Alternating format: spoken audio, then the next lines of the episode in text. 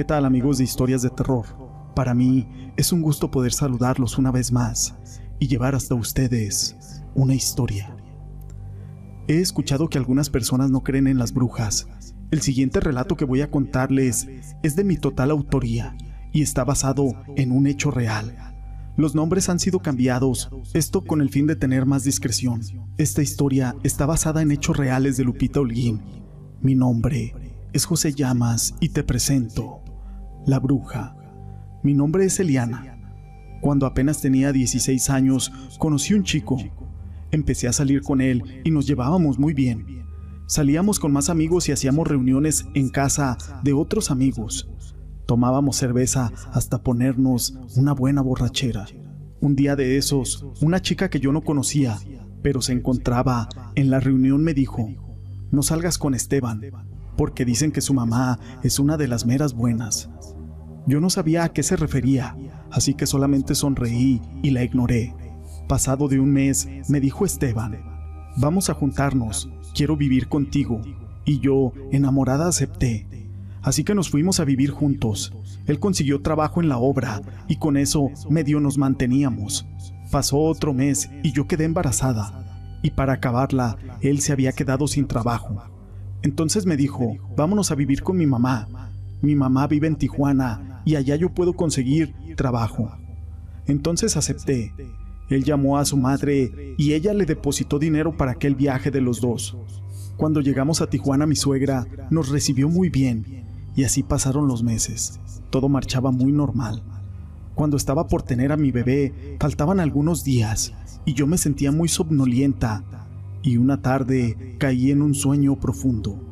Pero de pronto desperté un poco exaltada y para mi sorpresa, en mi habitación estaba mi suegra, pero el cuarto estaba muy oscuro y no podía ver bien. Pero mi suegra parecía que traía una mascarilla porque su cara no se le veía normal. Pareciera que traía unas bolas en la cara o unas enormes verrugas. En cuanto sintió que yo desperté, ella se dio la vuelta y salió de mi habitación. Yo me levanté muy cansada. En eso escuché la camioneta donde iba llegando mi esposo y mi suegro del trabajo. Rápido me puse a calentar la comida y me olvidé de todo lo que había pasado con mi suegra. Y más, porque en eso ella entró a la cocina pero su cara ya era normal. Pensé, tal vez es mi imaginación. Luego de unos días, di a luz a un hermoso bebé. Todo siguió bien durante un año. Volvimos a Delicias, lugar de mi origen, y para mi sorpresa ya estaba embarazada otra vez. Mi esposo estaba muy contento, consiguió rápido trabajo y yo aún embarazada también.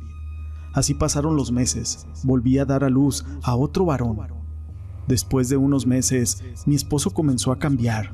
Llegaba borracho y sin dinero el día de paga. Yo le reclamaba, pero él me ignoraba, hasta que ya no pude más y volví a la casa de mi madre. A él no le importó. Siguió con sus borracheras, con sus amigos, incluso hasta en drogas. Un día tuvo un pleito callejero, en el cual mató a un chico con arma blanca y fue llevado a la cárcel. Mi suegra se enteró de eso y volvió de Tijuana a Delicias, pero no pudo hacer nada. A mí me dijo, no porque mi hijo esté en la cárcel, tú puedes hacer o deshacer. ¿Me oíste? Yo le dije, su hijo y yo ya llevábamos tiempo separados, y yo voy a continuar con mi vida. Así que ella me contestó en una forma muy burlona. Pues si eso quieres, bueno. Pasaron algunos años. Conocí otro hombre, el cual me trataba bien. Quedé nuevamente embarazada y para mi sorpresa, mi ex suegra me llamó y me dice, te voy a mandar dinero para que te vengas a Tijuana a traerme a mis nietos.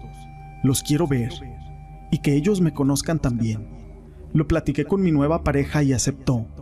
Me fui sola con mis niños. Para esto, mi suegra no sabía que yo tenía otra pareja, ni mucho menos que estaba embarazada. Después de unos días en casa de mi suegra me sentí muy mal.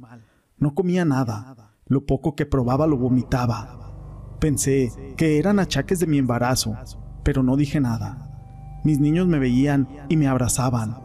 Y lloraban, pues yo ya estaba en muy mal estado. Estaba en los puros huesos, muy amarilla, y mi pancita apenas se quería notar, pues apenas iba por el tercer mes de embarazo.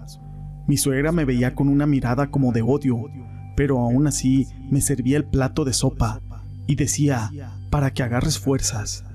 Yo sin saber nada me lo comía, pero cada vez estaba peor. Después de unos días así le dije, no sé qué es lo que tengo, pero lo que me puede es que mi bebé tenga alguna complicación, porque no como bien. Y me dijo, ¿cuál bebé? Le dije, estoy embarazada y también me puede que si me pasa algo, mis hijos se queden solos.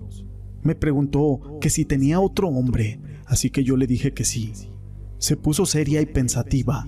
Me dijo, te voy a decir algo. Yo te he estado haciendo brujería, pero no puedo con mi conciencia.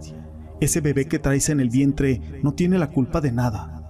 Mis nietos mucho menos. Y me puede ver cómo te lloran. Yo estaba totalmente sorprendida.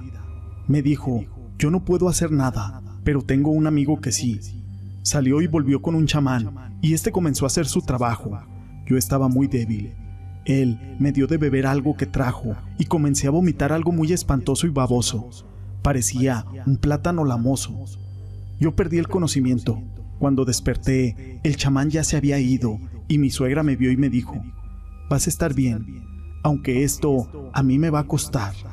Esa misma noche escuché a mi ex suegra decirle a mi ex suegro, quédate en la sala a dormir, no quiero que duermas conmigo.